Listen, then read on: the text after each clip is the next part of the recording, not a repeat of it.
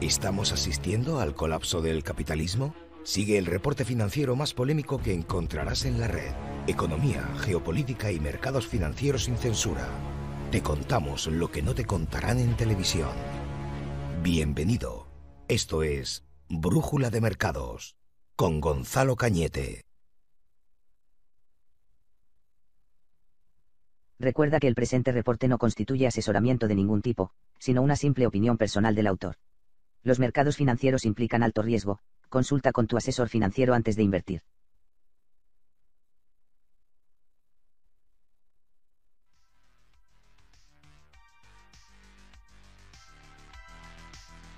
Bueno, ya he vuelto, venga. Entonces, me confirmabais que se escuchaba ya todo. Voy a empezar la transmisión. Es once de octubre y os voy a contar cómo está el panorama mundial. Tengo por aquí de fondo un gráfico de Bitcoin. Sorprendente lo que está haciendo Bitcoin. Está aguantando las caídas que tiene el resto de mercados. Hemos visto que han recuperado un poco las bolsas los últimos días, pero que luego lo veremos. El pronóstico desde Brújula de Mercado, de este pequeño blog que supo ver todo desde hace más de seis meses. Vale, porque ya os publiqué los gráficos hace seis meses diciendo, cuidado, viene la caída. Publiqué también ese repunte que hubo en crudo, ¿os acordáis? Buenísimo. Una semana cualquiera aquí, una noche cualquiera, sacamos el gráfico y dijimos, uff, rebote alcista en el petróleo. Y de repente, ¿qué pasa? Que la OPEP da una patada a Joe Biden y rechaza recortar la producción.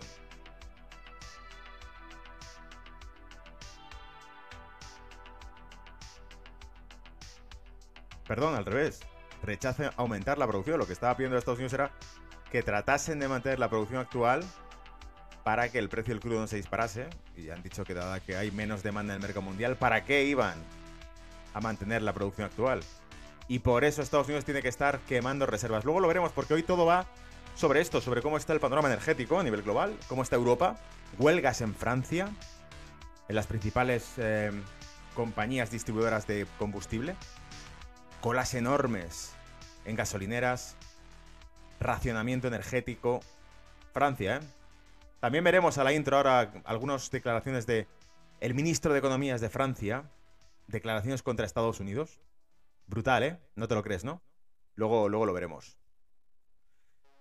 Bien, bueno, venga, voy a empezar ya con el tema. ¿Cómo estás? Buenas tardes. Eh, bienvenido a Brújula de Mercado una semana más, contándote lo que hay, ¿vale? Para que voy a estar disimulando. Eh, tomo nota del guión para esta semana, ¿vale? Que lo tengo por aquí. Eh, vamos a empezar con declaraciones tanto de un congresista republicano en Estados Unidos, que le ha dicho claramente a la administración de Biden un mensaje durísimo. Básicamente sugiere, quizá tú y tu familia criminal le deba favores a, a Zelensky, pero no a Estados Unidos. Deja de derrochar nuestros recursos. Es lo que ha dicho. Veremos la ficha de ese congresista republicano por el estado de Arizona, ¿vale? Y sus declaraciones. Después vamos a analizar la postura de Estados Unidos, la más reciente, la más actual, de cara a los eventos que han ocurrido este fin de semana, que ha sido el ataque contra el puente de Crimea, infraestructura reciente construida por Rusia, una obra de ingeniería de un puente enorme que han puesto, y al parecer fue volado. Al principio decían que sí por armas estadounidenses, por material explosivo, por si era un ataque terrorista o no. Veremos exactamente detalles de este evento y cuál es la postura de Estados Unidos en un artículo bastante interesante. Um, ¿Qué más? Biden reduce las capacidades energéticas de Estados Unidos con las nuevas reformas energéticas que está haciendo. Se reduce la capacidad energética de Estados Unidos porque, de nuevo, reduce la producción de Estados Unidos de combustible y, además, saca reservas de crudo al mercado internacional para mantener el precio del combustible bajo y así contener la inflación. Esto lo hace la administración de Joe Biden. ¿Qué ocurre? Criticado durísimamente dentro de Estados Unidos porque es exactamente lo contrario que las medidas que tomó eh, Donald Trump durante su legislatura. Reforzar la producción energética de Estados Unidos, la independencia energética de Estados Unidos, propuestas incluso de, de incrementar las reservas de combustible de Estados Unidos que hizo en aquel momento Donald Trump, comprando a los productores nacionales combustible para mantenerlo en reservas. Fue rechazada por el Partido de- Demócrata en Estados Unidos y ahora es cuando... Eh, se le está señalando al Partido Demócrata diciendo, no solamente no dejasteis que Donald Trump comprase reservas de combustible, sino que ahora que se podría incluso um, tratar de incrementar la producción interior, estáis reduciéndola. y estáis haciendo lo que nos lleva al punto número cuatro, pactos con Venezuela. Por eso, en el artículo, uno de los comentarios que han hecho es: ¿acaso Venezuela es más um, el Estado venezolano? Nicolás Maduro es una persona más fiable con la que negociar que los propios productores que tienes en casa en Estados Unidos. Es la pregunta que le han hecho dentro de Estados Unidos a la administración de Joe Biden. Punto número cinco nos lleva a el temor en Europa a un colapso financiero. Una nota interna secreta de la administración europea mostraría sus temores a un colapso financiero interno. Y por último, las huelgas de combustible en Francia, colas enteras en gasolineras. Las autoridades francesas están interviniendo para que los vehículos que hagan cola con más de ciertas eh, reservas en su depósito no sean, eh, no se les permita hacer cola para eh, comprar combustible, ¿vale? Racionamiento energético, básicamente, y está ocurriendo en Francia. Y eso me lleva a el primer punto de hoy, que son los comentarios en tuit del ministro de Economía de Francia, que vais a alucinar, ¿vale? Me meto con ello. Eh, a ver, ¿dónde lo tengo? Vamos a compartir por aquí.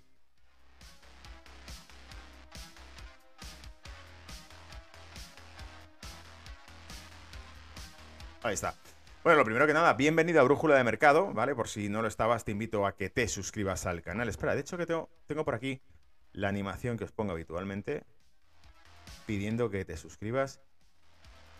Suscríbete si no lo estás al mejor canal económico y financiero que vas a encontrar en la red, donde no te censuro absolutamente nada y te traigo el contenido que de hecho no puedes leer a menos que tengas un V P N, porque tus líderes políticos no quieren que te enteres, ¿vale? Pero para eso está Brújula de Mercado. Póntelo, por cierto, en el podcast también, porque sí que lo hay, porque te lo traigo aquí. ¿Dónde estás? Apple Podcast, Google Podcast, iVoox y Spotify para que lo escuches mientras haces ejercicio y estás con la pesa en la mano o corriendo en la cinta o te vas a correr por el campo o sacas al perro o te pones a limpiar la casa o a tomarte un café, lo que quiera que hagas. Te lo pones de fondo con mi voz hipnótica diciéndote lo que hay, ¿vale? Para que luego no te cuente ningún cuñado que todo esto es culpa de Putin y que esto en realidad los políticos de nuestros países están haciendo lo que pueden para salvarte, ¿no? Y para proteger tus intereses, ¿vale? No te lo crees ni tú. Entonces, como todo eso ya, los que asistís a Brújula de Mercado sabéis lo que hay, vamos a, a ver un poco por qué estamos como estamos, ¿vale? Eh, y sí, como decía en el chat, por favor darle a like, porque si no luego este vídeo parece que no tira, ¿vale? Y porque quiero ver buen tráfico, buenos suscriptores, soy súper egocéntrico y quiero ver que esto está subiendo para que cuando yo me crezca me lo crea y vea muchos más gente subiendo, más gente entrando, más comentarios, más suscriptores, más likes. Digo, joder, cómo mola esto, vamos a darle más caña y eh, prepare más contenido, porque de momento además lo hago siempre a contracorriente, corriendo como hoy, que me tengo que, que ir rápido cuando termine esto. A otra historia, ¿vale? Tengo una vida después de Brújula de Mercado, aunque parezca un friki sentado en mi casa contando dos cosas, pero, uh, pero sí, hay que compaginar la vida social con, con el compromiso a revelar la información que no te contarán en televisión, ¿vale? Así que voy al lío, venga, te lo cuento. Eh, lo primero que nada, ¿vale? Bueno, por cierto, acuérdate, cuando termine de contarte todo esto, saco los gráficos, que muchos es lo que estáis deseando, porque muchos... estáis haciendo buenas cosas, ¿vale? Con el mercado, porque seguís un poquito los gráficos que estamos publicando. Yo sí también, ¿vale? Y estáis viendo que la operativa, pues parece que va bastante certera, ¿eh? Hemos pasado de comentarios de esos que decían, has tenido suerte, ha sido porque ha pasado... ¿Cuánto dura la suerte, amigos? ¿Cuánto dura la suerte? Bueno, si quieres contactarme, acuérdate que está brújula de mercados arroba mail punto com y que también me tienes en Telegram, Brújula de Mercados, el canal donde me puedes encontrar y el usuario y demás como administrador, y puedes escribirme. Eh, en Twitter también, por cierto, me puedes escribir por Twitter, arroba Gonzalo Cañete, ¿vale? Venga, voy al lío, que si no, no arrancamos. Eh, esto ha sido el comentario que ha hecho el ministro de Economía, Finanzas e Industria en Francia. Dice... Eh, bueno, ¿cómo se llama el señor? Espérate, a ver si encontramos primero el nombre. Bruno Le Maire, ¿vale? Perdón mi francés, pero es Bruno Le Maire. Y decía en el vídeo, el conflicto en Ucrania no debe terminar en la dominación económica estadounidense y el debilitamiento de la Unión Europea. No podemos aceptar que nuestro socio americano venda su gas licuado a cuatro veces el precio al que se lo vende a sus fabricantes. ¿Cómo te quedas? Francia. A mí me recordaba, lo he publicado aquí, me recordaba a la rebelión de mil novecientos setenta y dos, cuando Nixon suspende la conversión de las reservas de oro por eh, dólares. Claro, el resto de Europa, que tenía sus reservas post Segunda Guerra Mundial ahí guardadas, dice, un momento, si no vais a respetar la cantidad de dólares que corresponde, treinta y cinco dólares por cada onza de oro, ¿para qué quiero yo los dólares? Para cuando me toque recapitalizar mi oro, me vais a pedir muchos más dólares. Es decir, pierdo el oro. Como no espabile, pierdo el oro. ¿No hay una conversión fija de dólar por oro? Bueno, entonces devuélveme el oro. No quiero dólares. Ese era el razonamiento más lógico. Luego mandó una fragata militar a Florida a llevarse el oro y se vino vacía. ¿Por qué? Porque Kissinger hizo un pacto con la OPEP. Petrodólar para todos. Calefacción, compra dólar. ¿Quieres comprar combustible? Compra dólar. ¿Quieres comprar maíz en el mercado internacional? Compra dólar. ¿Quieres comprar soja? Compra dólar. ¿Quieres comprar tripas de cerdo, zumos de, eh, de naranja? Compra dólar. Cualquier futuro cotizado en la Cámara de Futuros de Estados Unidos cotizaba en dólares, por supuesto. Los mercados internacionales tenían como referencia el precio de la materia prima en dólares y el petróleo, con los sauditas al frente, se cotizaría solo en dólares. ¿Os acordáis de esto, verdad? Pues por eso Francia lo ha vuelto a hacer. Francia se vuelve a rebelar. ¿Vale? Um, me preguntaban por aquí, ¿cómo es la situación de Reino Unido? Vaya papelón con las pensiones al borde del precipicio. ¿Qué opinión te merece tú que estás por allí? Situación delicada. Me preguntaba Pablo en el chat. Pues Pablo, el, el, el tema de Reino Unido lo comenté precisamente, creo que fue la semana pasada cuando comentamos la reforma fiscal que ha presentado el nuevo gobierno británico.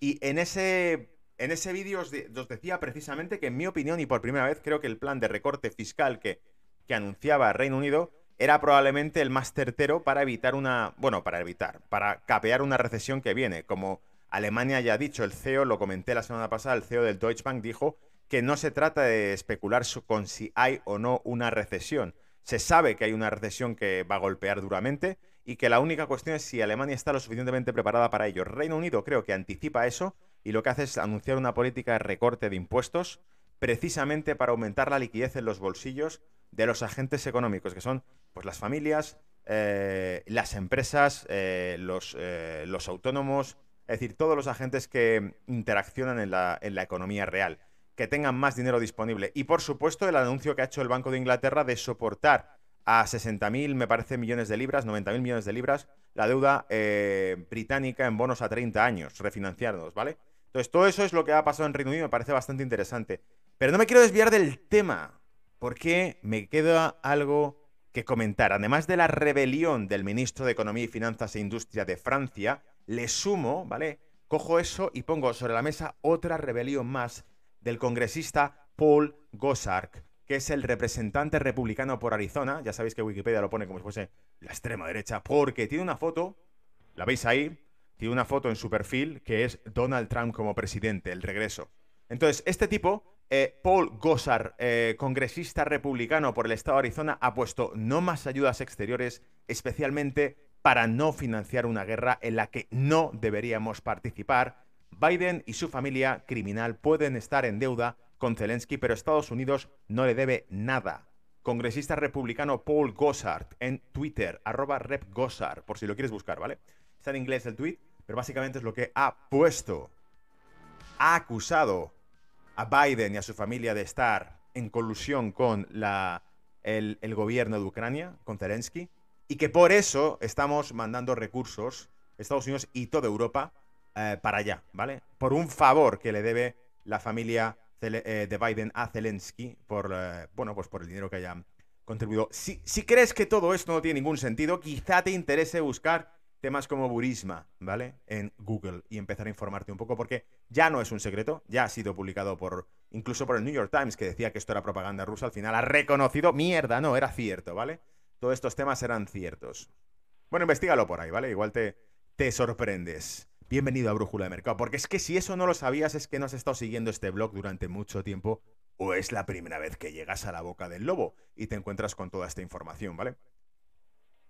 Me saludan por aquí Karl Bur, eh, Karl Burgensis desde Múnich. Gracias, Gonzalo, por estos fantásticos análisis que compartes con nosotros. Pues de nada, encantado. Bienvenido.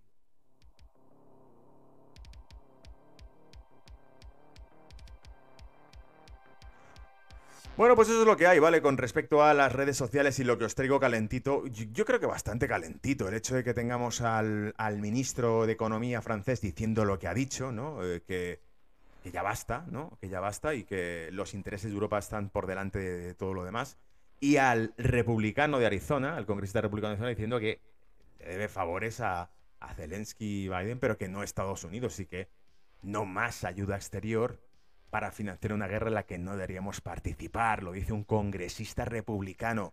¿Qué va a pasar en Estados Unidos si realmente esto empieza a levantarse? ¿Qué va a pasar en Francia si realmente el gobierno empieza a descomponerse con figuras políticas como el ministro de Economía diciendo en el Parlamento francés esto delante de todas las cámaras?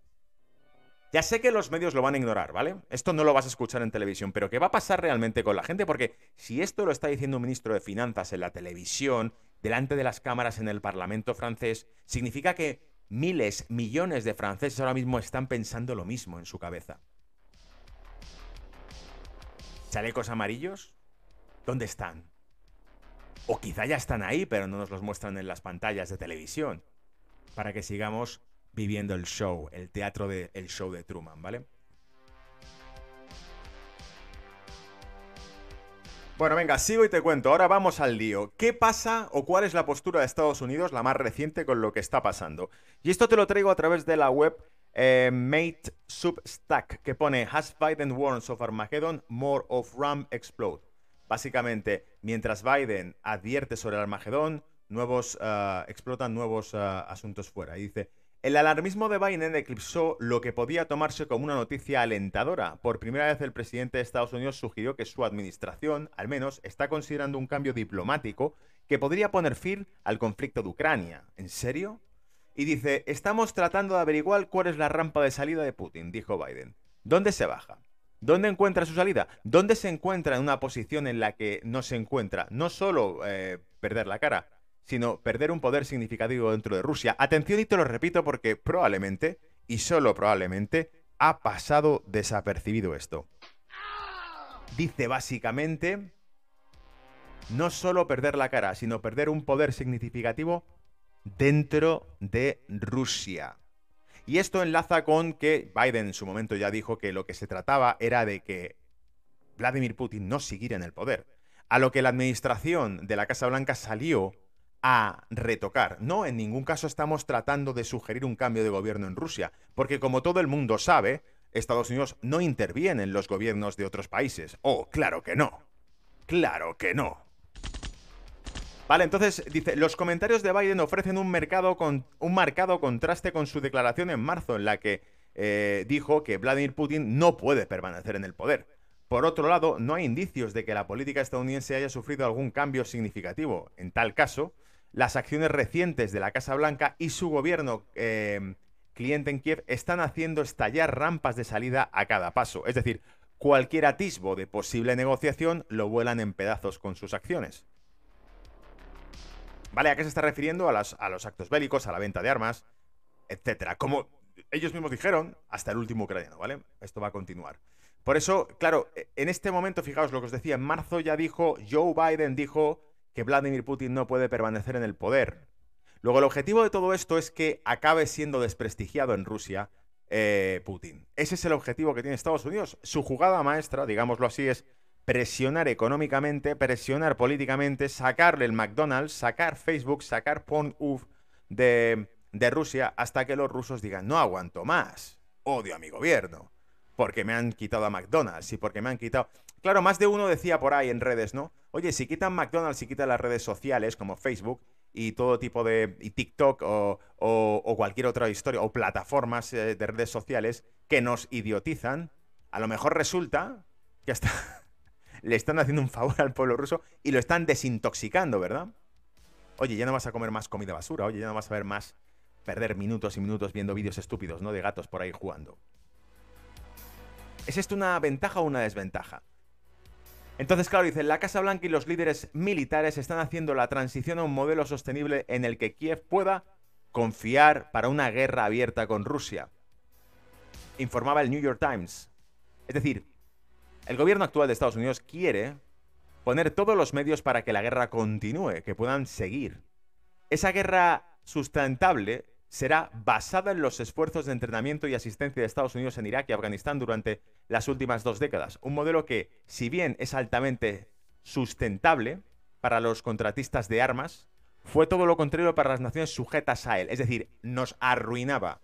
Los altísimos déficits que acumuló Estados Unidos por la guerra de Irak y que Donald Trump denunció. Ya sabéis, Donald Trump, el malo, Donald Trump, el autoritario, Donald Trump, el dictador, pero que es el único presidente que no inició ninguna guerra y que fue el que dijo basta de quemar dinero de los contribuyentes en estas guerras estúpidas, en las que solamente un grupo de élites se enriquecen con ellas.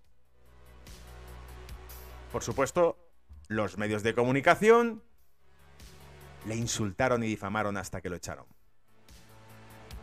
La guerra abierta con Rusia se liberará con un paquete de doce coma tres mil millones de dólares recientemente aprobado por el Congreso, elevando el compromiso total de Estados Unidos, hasta ahora más de sesenta y seis mil millones de dólares, a Ucrania. Con esa votación más reciente, el Times señala, comillas, el Congreso ahora ha comprometido más ayuda militar a Ucrania que a cualquier otro país en un solo año desde la guerra de Vietnam, lo que refleja un notable consenso bipartidista a favor de verter enormes cantidades de recursos estadounidenses en la pelea.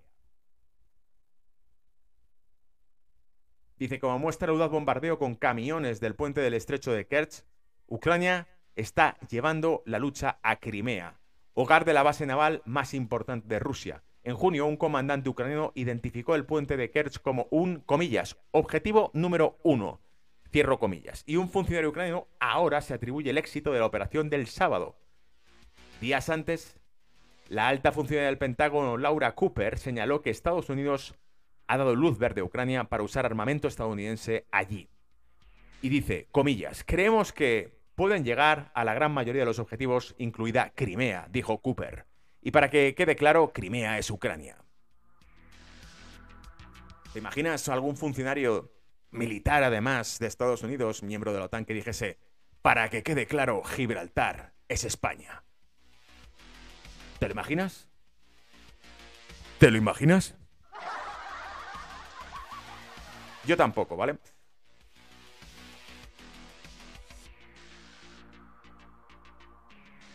Vale, continúa. Dice, Zelensky continuó con su alegato más directo a favor de la Tercera Guerra Mundial hasta la fecha, instando a la OTAN a lanzar ataques preventivos contra Rusia.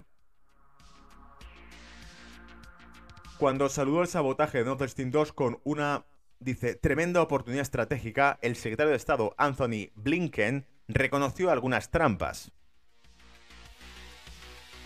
Tú fíjate lo que estamos viendo aquí, ¿eh? Abre los ojos, ¿vale? Tú fíjate lo que estamos viendo. No sé cómo lo llevas. ¿Se va digiriendo un poco esta información o se te atraganta un poco ver todo lo que vamos? Pero no tiene pinta por ningún sitio de ir a resolverse el tema. Por eso, tampoco creo que tenga pinta de que todo el panorama bajista de mercado, toda la gran crisis que se aproxima con una altísima inflación y dificultades de acceso a la energía en Europa, no parece que vaya a resolverse. Porque este tema, el sacrificio de Europa frente al, al altar, ¿vale?, del imperio americano, va a continuar, va a continuar, ¿vale? No parece que vayan a dejar que el cordero se escape. Y el hecho de que Francia levante la voz y diga que esto no puede continuar así, nos da muestras de que no estamos ciegos, sino que todo lo que os estoy apuntando es lo que está ocurriendo realmente en la trastienda de las naciones de Europa. Saben que se están suicidando. Y el siguiente artículo eh, pone Biden destruyendo capacidad energética de Estados Unidos. Te pone, The Biden's anti-drilling policies have cut oil supplies as much as the OPEC Plus decision, study reveals. Y esto lo publicaba el de epoch times punto com y básicamente, y en cristiano, la traducción nos diría algo así como que las políticas anti-taladro, ¿vale?, anti-perforaciones que ha aplicado la administración de Biden han recortado la oferta o la producción de petróleo tanto o más como lo ha hecho la decisión de la OPEP de no incrementar su producción e incluso reducirla por la baja demanda. Recapitulo, como he dicho al principio del vídeo, la Biden fue a reunirse con Arabia Saudita para ver si conseguía que Arabia Saudita mantenga o incremente la producción del crudo para evitar que la inflación siga en ascenso en Estados Unidos, porque en algún momento dado podrá, y lo hará, tocará el mercado laboral y empezará a incrementar el, el desempleo. Y eso será muy peligroso, ¿vale? Eso ocurrirá si no se rectifica ahora. ¿Qué ha ocurrido? Que la OPEP le ha dicho no, gracias. Y esto marca un precedente brutal, porque desde los setenta la Arabia Saudita era la mano derecha energética de Estados Unidos en el mundo. Y ahora parece que Arabia Saudita ha dicho que no. Por eso muchos han saltado a decir que Arabia Saudita, o mejor dicho, la OPEP, se están posicionando con Rusia en este conflicto. Bueno, vamos al lío y así entendemos bien toda la historia. Dice, Estados Unidos estaría produciendo entre dos y tres millones de barriles de petróleo más al día y entre veinte a veinte mil millones de pies cúbicos más de gas natural bajo las políticas de Donald Trump, señala un estudio reciente de la organización del Comité para Desatar la Prosperidad. Dice, esto se traduce en una pérdida económica o impuestos sobre la economía estadounidense de aproximadamente cien mil millones de dólares. ¡Boom! La OPEP, que incluye a grandes productores como Arabia Saudita y Rusia, anunció que reducirá la producción de petróleo en dos mil millones de barriles por día, en un movimiento visto como un revés para Joe Biden. El presidente de Estados Unidos había visitado a Arabia Saudita en julio para impulsar el reino a aumentar la producción en medio de precios históricamente altos de gasolina en Estados Unidos. Tras la decisión, Biden anunció la liberación de diez millones de barriles más de petróleo de la Reserva Estratégica de petróleo, la S P R de Estados Unidos, en un intento para con contener el repunte de los precios de la energía. Dice, el presidente continuará dirigiendo las liberaciones de la Reserva Energética de Petróleo según corresponda para proteger a los consumidores estadounidenses y promover la seguridad energética, según un comunicado del asesor de Seguridad Nacional Jake Sullivan y el director del Consejo Económico Nacional Brian D C. Y pone drenaje de reservas energéticas. ¿Qué nos cuenta? El análisis del Comité para Desatar la Prosperidad encontró que Estados Unidos no habría tenido que vender un solo barril de petróleo de la Reserva Estratégica de Petróleo si las políticas de perforación de Trump se hubiesen mantenido. Continúa. La cantidad de producción de petróleo perdida eh, debido a la guerra de Biden contra los combustibles fósiles es aproximadamente cuatro veces mayor, seiscientos millones de barriles, que la cantidad de petróleo extraída, ciento cincuenta millones de barriles, hasta julio dos mil veintidós de las reservas, según el análisis. Es decir, ha perdido más combustible limitando las políticas de producción de fracking que incluso el combustible que ha tenido que quemar de las reservas que tenía Estados Unidos.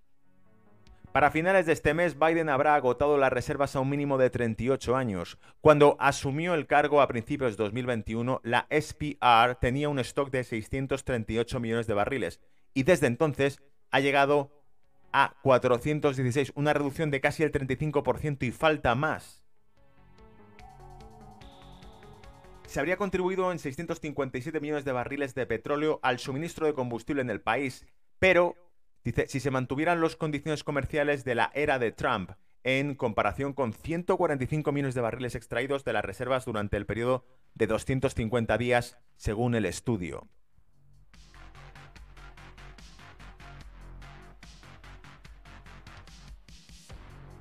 Dice, aunque Biden afirma que está haciendo todo lo posible para reducir los precios del combustible y que el país se está acercando a niveles récord de producción de petróleo y gas natural, la administración actual ha mostrado hostilidad hacia la industria del petróleo y el gas, al tiempo que cambia la culpa de los precios hacia las principales compañías petroleras. Dice, el dolor actual en la bomba se puede atribuir principalmente a la desconexión de cientos de miles de acres para perforar, a la cancelación de tuberías y a la regulación abierta Eh, abiertamente restrictiva que hacen que la perforación sea más costosa.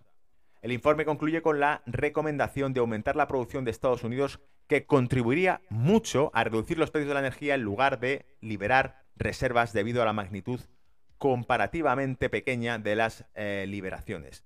La necesidad de reponer reservas.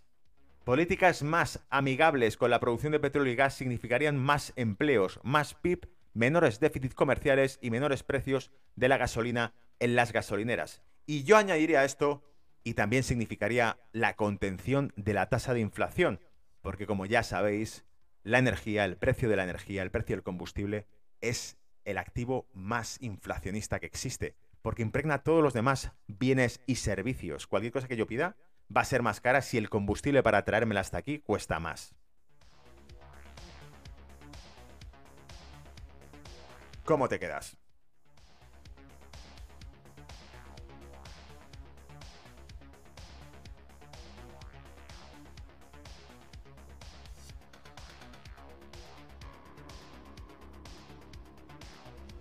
Alucina, te recuerdo, por cierto, Pablo, me lo comentaba ahora en, en, en el chat de Twitch. Um, Reino Unido, una de las cosas que ha hecho ha sido rectificar por completo su política de fracking, que habían dicho que no era buena, que había que retirarla, que había que estar acorde con el cambio climático, bla, bla, bla, bla. Ya sabéis, como decía la niña diabólica, ¿no? Bla, bla, bla. Y lo de Shame on You y ese tipo de cosas. Um, Reino Unido ha dicho que no, que, que vuelven otra vez a la industria del fracking porque es una cuestión simplemente de prioridades e intereses nacionales y que por eso van a volver a producir. Claro, para cuando vuelvan a producir, porque como comentábamos en su momento, el volver a reactivar toda la industria de fracking que tenía el Reino Unido significaría um, que tardarán meses en poder tenerlo todo. Metralletas me ponen por aquí, ¿vale?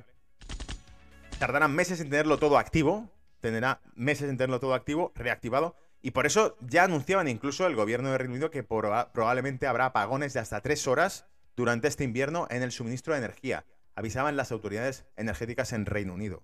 No te digo más, ¿vale? Es información que no traigo el artículo, pero que he leído hoy y que te deja un poco diciendo, madre mía, hacia dónde nos vamos.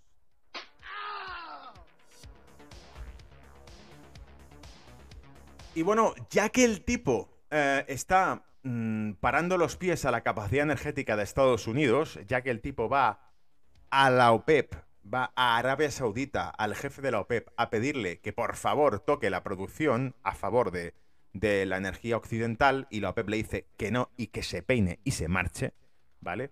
Eh, bueno, pues ha recurrido a Venezuela, ¿vale? Ha recurrido a Nicolás Maduro. Dice, después de haber sido rechazado por los saudíes, que ahora están en convivencia con Rusia para dañar a los, eh, a los países de bajos ingresos, según un portavoz de la Casa Blanca esta mañana en la C N B C, eso es lo que ha dicho el portavoz de la Casa Blanca, ¿vale? Ha dicho que es que ahora Arabia Saudita está en convivencia con Rusia para dañar a los países de bajos ingresos.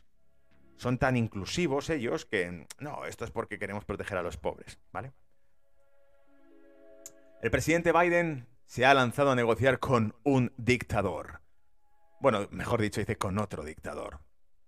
El título del artículo, ¿vale? Esto es lo publicaba en el Sign of Times, el S O T T punto net, y ponía Senate Biden flip-flops on dealing with the dictator Maduro offers Venezuela deal for crude production. Y en cristiano sería básicamente que los zigzags que hace la administración de Biden eh, negociando con, un, con el dictador Maduro ofrecen a Venezuela un trato en la producción de petróleo. Y te cita, The Wall Street Journal el miércoles eh, decía que la administración de Biden propuso un acuerdo que aliviaría las sanciones a Venezuela, lo que permitiría a Chevron bombear petróleo en el país después de que la OPEP Plus revelara su mayor recorte de producción desde el COVID, a pesar de las súplicas de Biden. Según personas familiarizadas con la propuesta, a cambio de un alivio significativo de las sanciones y la posible reapertura de los mercados de Estados Unidos y Europa para las exportaciones de crudo venezolano, el gobierno del presidente venezolano Nicolás Maduro reanudaría las conversaciones suspendidas durante mucho tiempo con la oposición del país para discutir las condiciones necesarias para celebrar elecciones presidenciales liberales y justas en dos mil veinticuatro. Según los informes, la fun- los funcionarios también han elaborado un acuerdo que libraría cientos de millones de dólares en fondo estatal venezolano congelados en los bancos estadounidenses para pagar las importaciones de alimentos, medicamentos y equipos para la eh, maltrecha red eléctrica y sistemas municipales de agua del país. El portavoz de Chevron, Ray Ford, no comentó sobre el acuerdo propuesto, pero dijo que en Venezuela, comillas, tenemos inversiones dedicadas y una gran fuerza laboral que depende de nuestra presencia, dijo la empresa cuando cumple con el mayor, eh, con, perdón, cuando cumple con el marco actual de sanciones.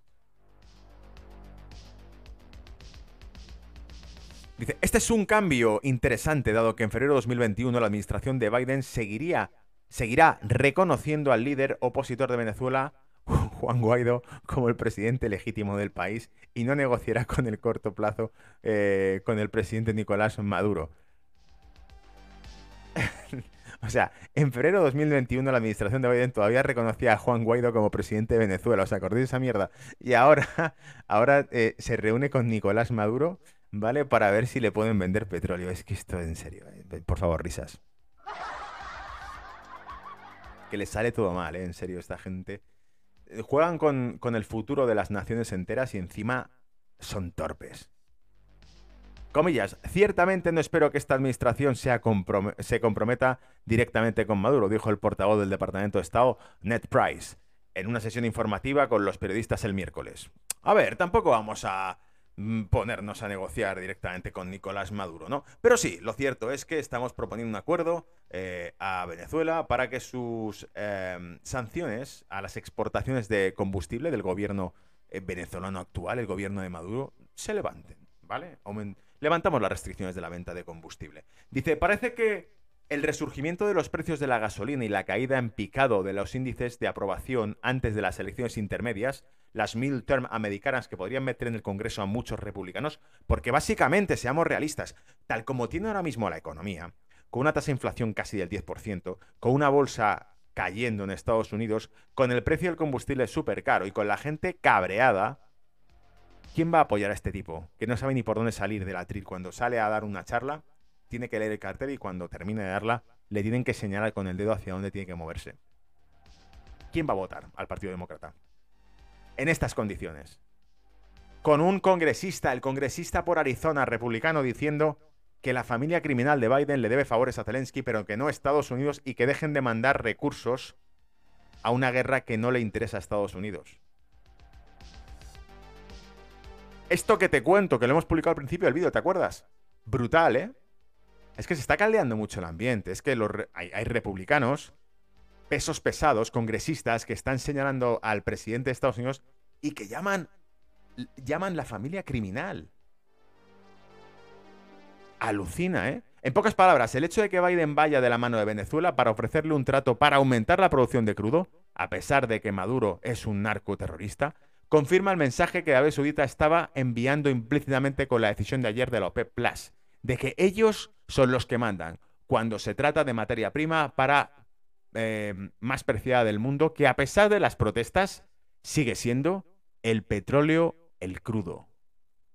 Resumiendo las cosas de manera bastante sucinta, dice eh, Brad Houston señaló en Twitter, entonces básicamente Biden está diciendo que los productores nacionales son más malvados que Nicolás Maduro de Venezuela. Es decir, y aquí es cuando cierras ya la conclusión final de por qué este artículo me parecía apropiado para el público de Brújula de Mercados. Porque el artículo lleva a la siguiente conclusión. Si la administración de Biden ha restringido la producción interna de combustible, si la administración de Biden ha acosado con mayor regulación a los productores de combustible de Estados Unidos, si la administración de Biden ha conseguido con sus políticas y medidas que Estados Unidos reduzca su producción interna de energía y que dependa de otras naciones externas, significa entonces que la administración de Biden está siendo más dura, más dura con las compañías estadounidenses que producen energía que con el propio dictador Nicolás Maduro. Te lo dejo como reflexión, ¿vale?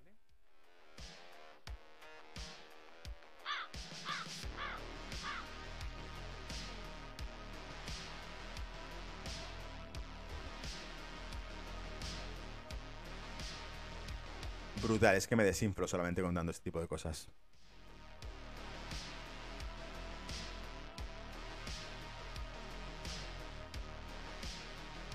Y tengo que seguir, tengo que seguir porque es que no me da tiempo, ¿vale? Tengo que seguir contando cosas y no voy a terminar hasta que, hasta que esto no entre. ¿Y esto qué pasa? Que Europa, que no es tonta, sospecha, y ya lo publicábamos también desde el principio del vídeo, a ver dónde lo tengo. Lo voy a sacar por aquí, ¿vale? Pero desde el principio del vídeo, ¿me voy a ir para atrás con esto? No, no hace falta que vaya para atrás. Vamos a cambiar directamente de pantalla.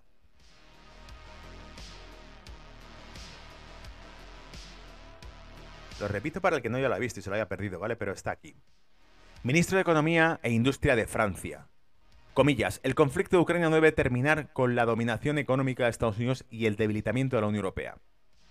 Ministro de Economía de Francia. Lo has oído bien. ¿Vale?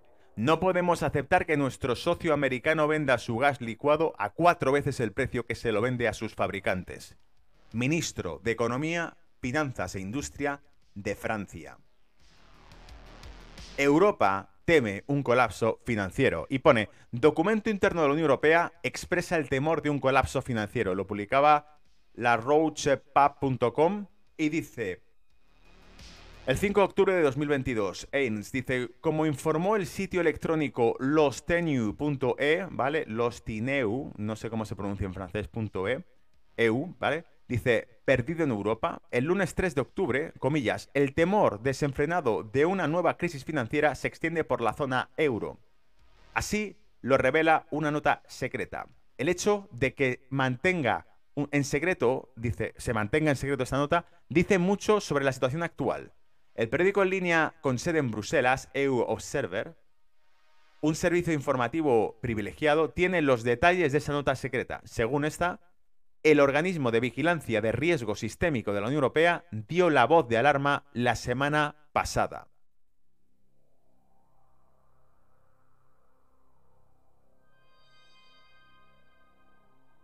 Dice, comillas, la inflación en la energía y el aumento de los costos de endeudamiento han incrementado el riesgo de que una recesión que, junto a la incertidumbre causada por la invasión rusa a Ucrania, podría desbordarse y ocasionar una crisis financiera en toda regla, advirtió el organismo el jueves veintinueve de septiembre.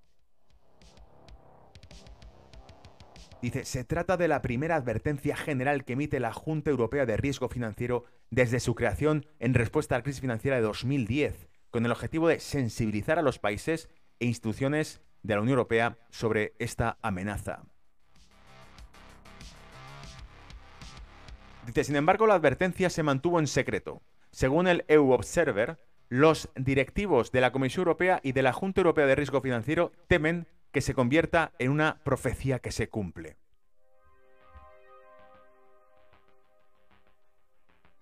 Me decían por aquí, el artículo en inglés tiene como título Lost in E U. Perdido en European Union, ¿vale? Claro, por eso habíamos puesto el sitio electrónico lostineu punto e u, claro. Lostineu, perdido en Europa. Ese era el sitio electrónico donde estaba publicado. Muy interesante, ¿vale? Porque básicamente revela lo que sabemos. Y les da miedo que esto se empiece a hacer público, porque entonces, ¿con qué cara vamos a mirar a nuestros líderes políticos en Europa si estamos viendo que la propia Junta de Riesgo Sistémico Europea advierte que se están metiendo en un callejón sin salida?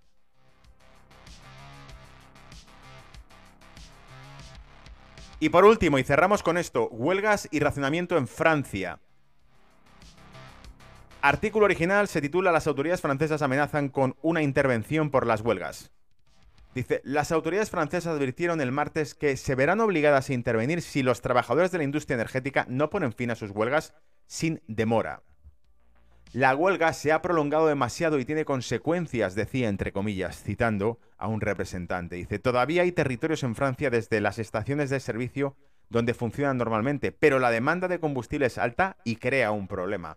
Estoy completamente del lado de nuestros eh, residentes y automovilistas y les digo esto, el gobierno está pidiendo que se levanten todos los bloqueos sin demora, de lo contrario nos veremos obligados a intervenir. En otras palabras, para poner fin a las huelgas nosotros mismos, dijo el portavoz del gobierno francés, eh, Olivier Verán, en la radio R T L. Verán agregó que si la situación no mejora muy rápidamente, el gobierno intervendrá para reavivar Eh, reabrir perdón, el acceso a los depósitos de combustible y refinerías y luego requisar al personal apropiado para reanudar las operaciones, es decir, intervenir a las compañías energéticas y a las gasolineras. Los bloqueos en las refinerías y en los depósitos de almacenamiento de combustible han provocado escasez de combustible en todo el país. Alrededor del treinta por ciento de las estaciones de servicio informan escasez, al menos eh, un tipo de combustible durante el fin de semana, mientras que los informes de los medios han mostrado largas filas de automóviles formándose en los sitios a medida que la gente entraba en pánico y acudía en masa para llenar sus depósitos. Según Verán, las manifestaciones de E S O France ya no tienen ninguna razón para ir a la huelga, porque los sindicatos y la dirección de la compañía llegaron a un acuerdo durante las conversaciones salariales del lunes. La gerencia de Total Energies hizo una propuesta el domingo para adelantar las conversaciones salariales inicialmente programadas para mediados de noviembre, pero el sindicato C G T, al que pertenecen sus trabajadores, ha convocado huelgas continuas hasta que se cumplan las demandas salariales, Verán el llamado a esto, eh, dice, excesivo y anormal, decía en este caso eh, Olivier Verán, el eh, portavoz del gobierno francés. Dice, estimo que una vez que las refinerías y los depósitos de almacenamiento reanuden sus operaciones, las regiones más afectadas por la escasez de combustible podrán volver al funcionamiento normal en aproximadamente quince días. Ponía en el chat de aquí de, de, de YouTube, me ponían por YouTube. Eh, me lo ponía Torfin, me ponía, por análisis técnico veo que la zona euro se va al infierno. Y una cara riéndose.